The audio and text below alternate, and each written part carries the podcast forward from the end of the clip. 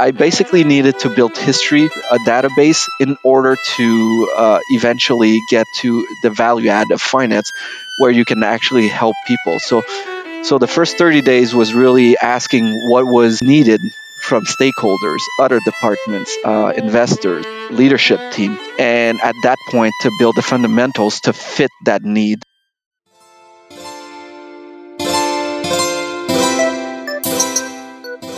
Hello, and welcome to another episode of The Backbone, a podcast exploring the journey of finance and operations within tech companies. I'm your host, Shivam Data, at Shivam on Twitter. If this is your first episode, welcome, and thanks for checking it out. For those returning listeners, I'm so glad you're here. I hope that you've subscribed, rated, and reviewed the show on whichever platform you're hearing this now.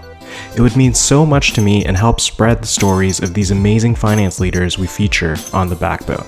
On to the show today, I'm thrilled to welcome Khoi Le, VP of Finance at Hopper, the fastest growing mobile only travel app in North America. At Hopper, Khoi is responsible for the company's finance and accounting, fraud operations management, as well as company wide operations, including facilities, people ops, among others. Since joining Hopper, Khoi's team has grown from two full time employees to 34. Hopper is Khoi's first venture into working in tech, Prior to Hopper, he was a VP at a real estate private equity fund and a director at a distribution company, where he was part of a reshoring team for a US manufacturing plant and subsequent successful exit. Khoi has a CPA designation and a Bachelor of Commerce degree from HEC in Montreal. So, enough from me, let's get to our episode today with Khoi Le, VP of Finance at Hopper. Hey, Khoi, thanks for joining me on the backbone. We've got lots to get through, so let's dive right in. Uh, you know, you started your career with RSM Richter in Montreal. From there, you held progressive finance and operating roles at real estate and distribution companies before making the plunge into tech at Hopper. So, talk to me about your journey into tech and finance and how it all started for you. Thanks for having me, Shivam. Yeah, so, you know, just like most CPA uh, CAs, uh, you start your, your, your career in a firm. Uh, RSM Richter wasn't one of the big four, so uh, the clients we had were a lot more entrepreneurial. You were much closer to uh, the decision makers uh, that you had to deal with. So it, it, was very much a self-discovery stage. Um, you know, getting a glimpse of all kinds of industries, learning about yourself as a professional too. Um, I mean, uh, it's I think it's a great school of. I think a lot of accountants would be missing out if they didn't actually uh, if they didn't actually have to go through uh, you know th- those mandatory years in a firm. Um, but after a while, I think um, you know you do some introspection. Uh, you really, to me, it was really the issue of not ever really diving deep enough into projects. Uh, secretly, I was always a little bit, you know, envious of these people in companies where they they take a project from A to Z and and they you know at the end of the day when it's successful they get you know they get to high five each other and um, I was missing something from being just a part of a project. You know, as the professional they hire for, you know, that tax advice, uh, that bit, that small part of a project. So, um, you know, I, I, knew at that point that I wanted to go into industry. Um, and I had my first kick at the can um, at Miranda Technologies, which was a public company uh, doing hardware manufacturing for um, broadcasting equipment uh, in those days where the hardware actually had the software embedded in it. you know, it got me to learn about not everything revolves around your auditor or your tax person that people actually do things because it's good for the business and not for the sake of um, uh, of GAAP principles. And so it, it was a good experience. Uh, we worked there. I got i got to touch different facets because they were working towards an exit, and then got into a legware distributor, uh, which clearly was working towards an exit. Um, owner was a lawyer and did not want to take over the family business, and so um, had worked there for three years. and then went into a private equity in real estate. So as you can see, it's uh, it's it's quite a diverse portfolio of experience. And so, you know, for more of personal reasons and um, then with the management at that P, uh, I decided to leave. So finally one that I didn't exit properly, but it's just uh, it was you know divergence of culture and uh, uh, way of thinking, and so you know I, I left without really having anything set uh, as you know the next job, uh, which was unusual. Like you, you you know after an exit you you always have a headhunter or uh, somebody uh, looking to onboard you into their the next job. But this time, I actually took time um, to really reassess what I really liked and what I wanted to take out from the next job. I guess my three criterias back then was um, I need to go back to a yes mentality. I've been through a couple of uh, old industries and if I ever had to hear because it was always done like this one more time, I think my head would explode. I really wanted to go back to create creator of value. Um, if you ever had to scratch margins, like in the textile industry or a- anything that's very cost sensitive, I I wanted to get away from that. I wanted to be in an in- industry where uh, people wanted to pay more because there was just so much value to it, and rather than because they were just price sensitive, uh, and and really work with really focused people, less politics, more uh, more bringing the boat to port. You know, it's. Uh, mm-hmm. That that was my main criterias, and so it, it, it sounded very much like startups, right? Uh, this this creating creating value, extremely focused on you know eyes on the prize kind of mentality, was very much lar- startups. And so I just made a list of startups in Montreal, and um, either apply if there was a role, or uh, just writing to the HR department uh, to see where they were at. And so um, and so Hop, Hopper came calling and I, I think uh, our CEO like the boldness of just you know writing to HR, I guess. Yeah. And um, and he said, you know, that's the culture we need. You know, putting your foot in the door and making things happen and so uh, the rest was history. I was at Hopper from then. Tell me a bit more about Hopper. What does the company do, and what is it all about? Uh, we're an online travel agency uh, that specifically only sell through apps. What our really, truly, our mission is like get people to travel more uh, by sa- saving them money and removing anxiety from planning uh, trips. So one of the value props from that is um, is our price prediction uh, engine. And so people can actually put in dates, uh, look up trips, uh, future trips that they're interested in, and Hopper will be able to analyze data much better than a human can do.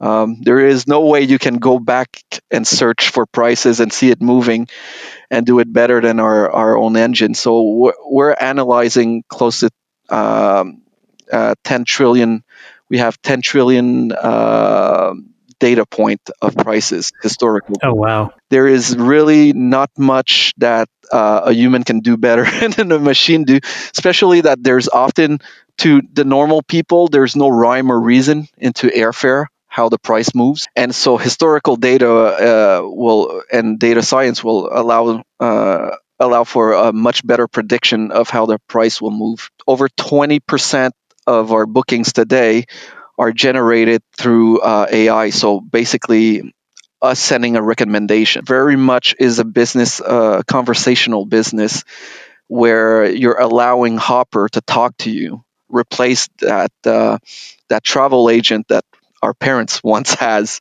had as um, as uh, the intelligence behind the travel industry. Yeah, totally. And and I've uh, personally used Hopper myself. It, the first time I used it, it was very cool. I, I think I was just looking up, um, you know, the the price of, of tickets to get to Toronto uh, from Toronto to New York, and um, it said, "Hey, this is the price, but if you can afford to wait, you should because we predict that prices are going to go down." And I was like, "Oh wow!" It surpassed my expectations of what I was hoping to get out of Hopper. So that was a really cool aha moment for when I personally used it. Right, and, and it's very counterintuitive, right? Um, you know, for all as finance people, we've been uh, we've been groomed on the ABC, right? You, you get the customer in, you gotta close the deal, and and here we go, and we say, hey, don't buy now. wait till uh, you know, just wait. We'll we'll let you know when to buy it. So it's very counterintuitive, but I, I guess that's the model when you have conversational uh, business, right?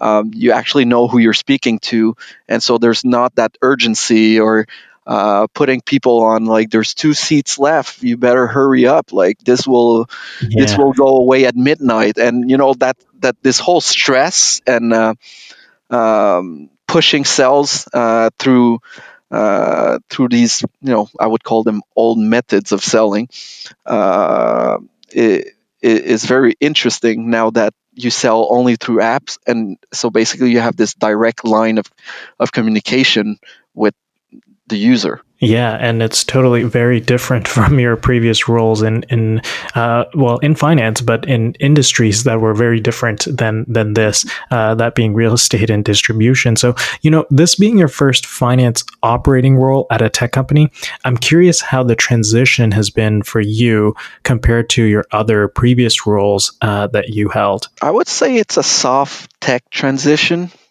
Um, the reason I say that is Hopper is not selling tech solutions. Uh, at the end of the day, we remain a travel agency, so we're still selling a service, uh, a good. You know, people come to buy airfare, hotel room nights, um, and so the fundamentals still applies for uh, for finance, right? Uh, your supply. Uh, your supply, your price point, the quality, and the delivery of the services are still the fundamentals of business. Um, so it, it, wasn't such a shock, but of course, like the tech environment, um, you know, and its own lingo and uh, the way they the way they measure KPIs is, and and the channel through which we sell it makes it tech, right?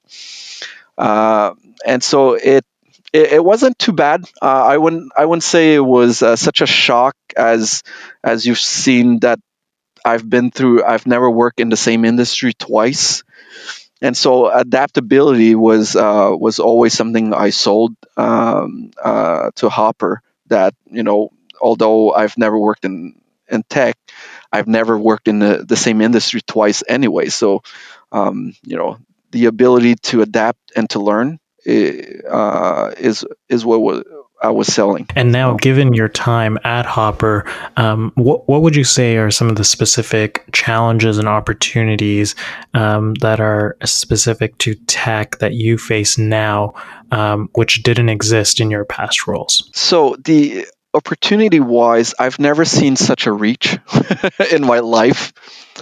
Uh, whether we were putting out a new product or a new line, a new brand, like nothing goes as fast as tech. I, I mean, having 40 million downloads uh, and and uh, like five million dollar uh, five million uh, active users a month is the, the smallest incremental change that we make can, can have such a big effect, right? So it's um, mm. I remember when we've put out uh, tipping. So instead of charging a fee to our user, I, I remember um, we were just saying, you know, why, why don't we just allow the users to tip for, you know, having you use the um, price prediction engine?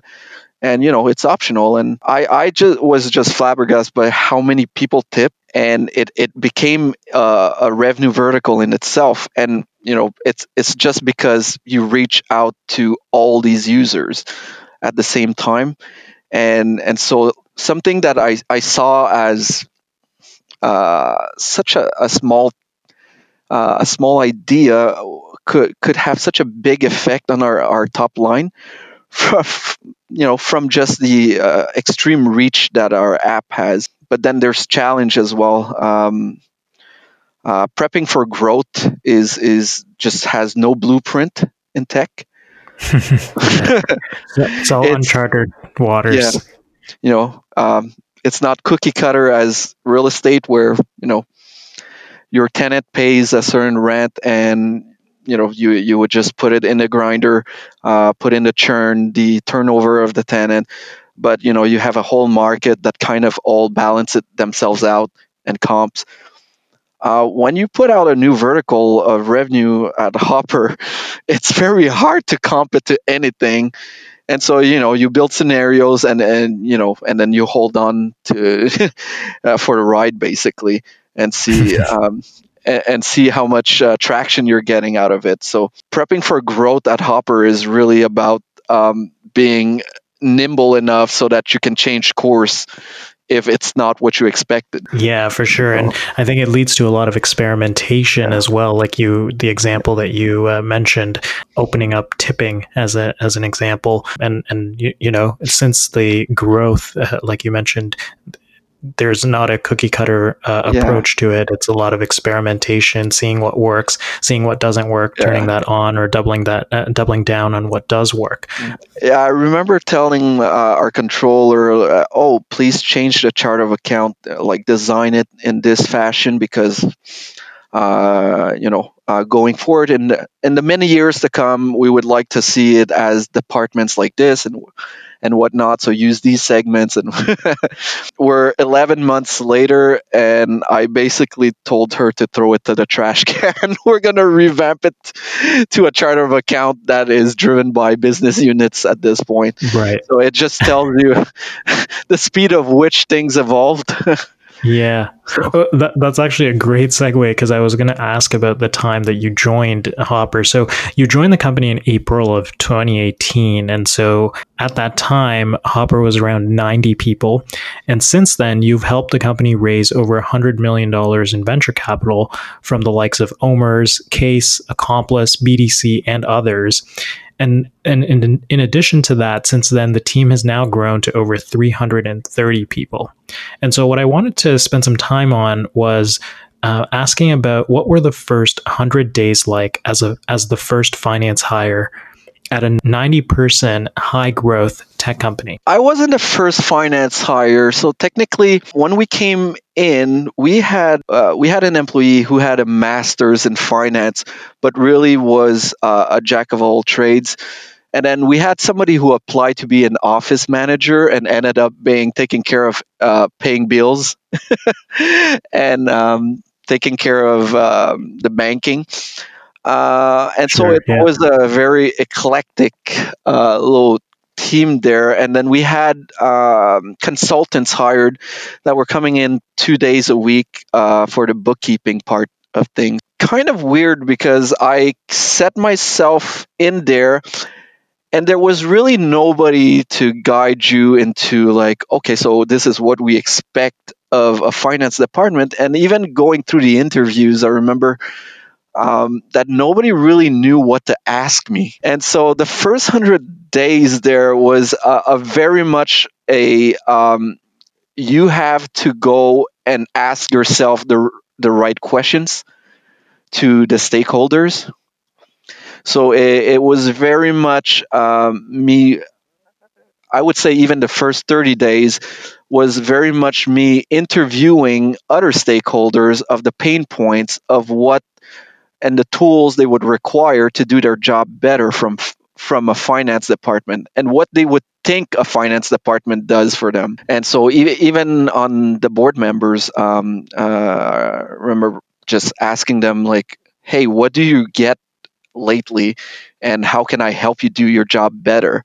Or uh, better have a better assessment of what's happening at Hopper, and so that was really the first 30 days. And then afterwards, it was to set a plan for the fundamentals. Been sitting down a lot with everybody who, who were involved, uh, cleaning up the process, defining the roles, who has to do what. Really had to define the fundamentals of uh, the department. And uh, keep in mind, this is very much at the inception of the finance department.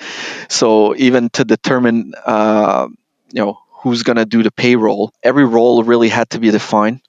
and then there was the assessment of the systems we had. So, in, in order to be able to keep the growth going on, um, I really wanted them to leverage systems and not just add headcounts. And then the whole recording of the data, which is accounting, right, is the is truly the basic of um, building your your data set in order to eventually uh, bring more value into analysis. I, I, basically needed to build history, build uh, a database in order to uh, eventually get to the value add of finance, where you can actually help people. So, so the first 30 days was really asking what was uh, what was needed from stakeholders, other departments, uh, investors, leadership team and at that point to build the fundamentals to fit that need and and and not just uh, do because I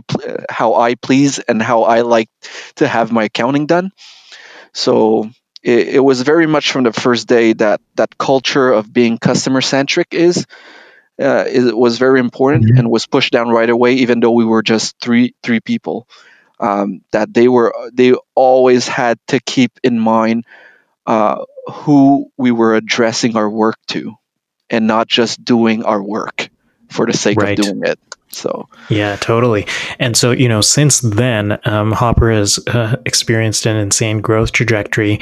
And so, talk to me a little about the, in particular, to the finance org. You touched on this a little bit. Is that uh, you know thinking in systems rather than just increasing headcount? So, what have you had to change in the last one and a half years to support the company's growth as it grew from 90 people to the time you joined to over 330 now?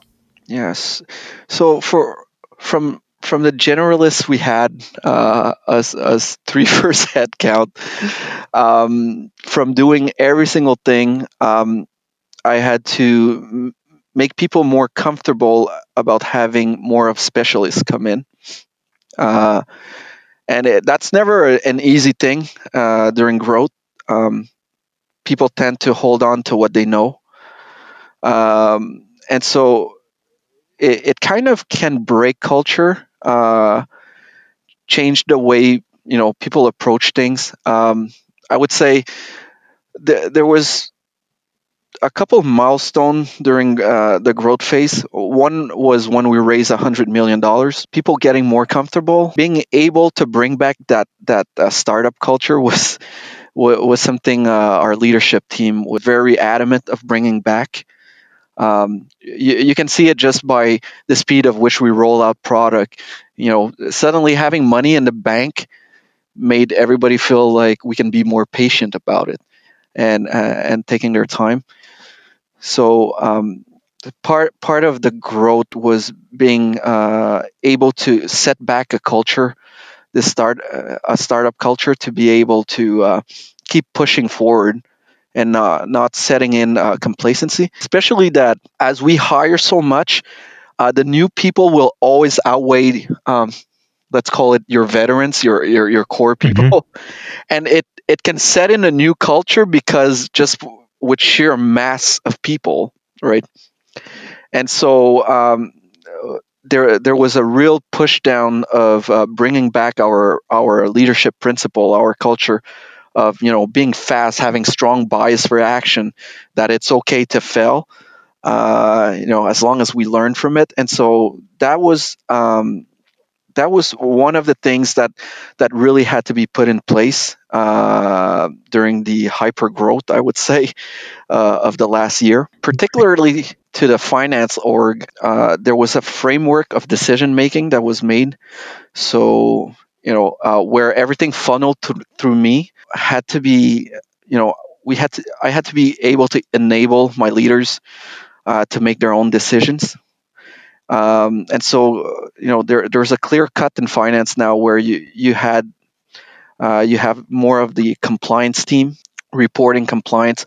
So you have a really um, a stable set mind there that that's able to bring out that understands uh, you know the need for more of the external part of things and then i have a finance uh, finance operations team there uh, with a leader that that you know they're much more getting their hands dirty, uh, talking to the product managers, seeing what's coming up, and anticipating uh, operational issues in finance. You know, down to the way we're just going to collect the money, uh, different mm-hmm. revenue lanes and different uh, uh, different verticals had all, uh, their own challenge. So you, you you almost have a different kind of person working in finance on that side uh, right. finance. More of those addressing those specialties like you were talking about, rather than having a you know three person utility team that that you when you started off with, you started to get as you went through growth, people to get specialized into particular areas uh, within the finance function. Exact. And so, last question now before we jump into our quickfire round, and that is, in your opinion, what is the biggest misconception about the finance function within a technology company? Tech prides itself of moving really fast, um, and, and you know it's you know when you you bring the finance person in, into a meeting it's like mm, they're going to slow us down here comes red tape here comes cost control they you know it's all about the bottom line. There's no vision there, and so it's you know it's it's you know I, that's definitely a, a misconception because I think I've I've I've complained more about not spending, uh, not allocating enough capital uh, more often than I've said about cost control. So, um, you know, uh, an example is um, we had this project, and and to do testing, we we had you know it, it would have cost uh, you know about thirty thousand dollars just to uh, to gather data, and you know because it, it would it would have created some risk and and you know it would have put thirty thousand dollar of pot, potential liability. And so you know the PM came to me and said oh um, I, I know your worries, and so that's why I'm, I'm just going to go in increments of 3,000 at a time. I literally told him every month that you slow down your rollout, uh, I probably will lose about $160,000. And so please roll out all your testing all at once, even if it costs a hundred thousand dollars. And yeah. you know they look at you like it's not the answer they expected when they walked into the room. And but it's you know it's it's just a misconception because uh, truthfully we're we're great capital allocator, and it capital allocation doesn't mean slow you know just preserving capital right? They, they see us as uh, right. capital. Pre- how do you say it in English? Uh, preservation. Yeah, exactly. It, it, it's not about just saving for the sake of, of saving the the capital, but it's knowing when to invest, when to double down, when to re- retract, um, and and totally like being master capital allocators is yeah. uh, is more of the the role. Our, our, our real time clock is our cash burn, right? So, um, you know, saying that you're going to roll out your product three months late is actually more painful to me than saying that you need to spend a hundred thousand dollars to get it rolled out right so it's mm-hmm. um, but it's always funny to see how uncomfortable they are when you tell them that they're not spending enough. Well, what I'd love to do now is uh, jump into our quickfire round. And the way this works is I'll ask you some questions. You have 10 to 15 seconds to respond to each. How does that sound? Go go ahead. I'm ready. All right. so, what is your go-to online resource for all things startup finance or growth finance related? I don't really have any allegiance to any uh, particular one. Um, you know, I'll, I'll, read those Medium articles uh, just like uh, most people, but uh, I'm much a bigger fan of in-person conference or being able to talk to a, a network of contacts of VCs are bankers or professionals in the field. Um, that makes sense. It's, it's just much more personal. So yeah, what's your favorite productivity hack? Uh, I phantom block a lot my can calendar with um, with um, you know just empty meetings, but really it's just you know when I see four meetings in a row, um, I know that the fi- fifth meeting uh, it won't you know won't do me any good. So I like to space some time out just to like uh, assess and actually are able to do some work and uh, catch up right. on uh, on work. Yeah, or just gather your thoughts from the previous four meetings. exactly. Yeah. What's one thing you don't leave the office before finishing? Uh, I like to clear my easy wins. So uh, if there's any requests or um, uh, stuff I can just send over and get rid of, um, I, I, definitely clean up those uh, as fast as I can. Makes you look good because it, it, looks like uh, it, it, makes you look like uh, you're answering really fast. But really, if there's any easy wins, I'm not gonna make a list and write it down. So you know, let's just get it cleared off your your plate and move on. That's an interesting approach. I, I like it. it. You know, if it's not if it's quick enough that you don't have to write it down in a list, just address it and and you know move on. Exactly. I, I like it that. Takes as much time just to uh, take care of it than, than yeah. writing it down. So fair enough. Yeah, yeah. Uh, what's one tech jargon that makes you cringe?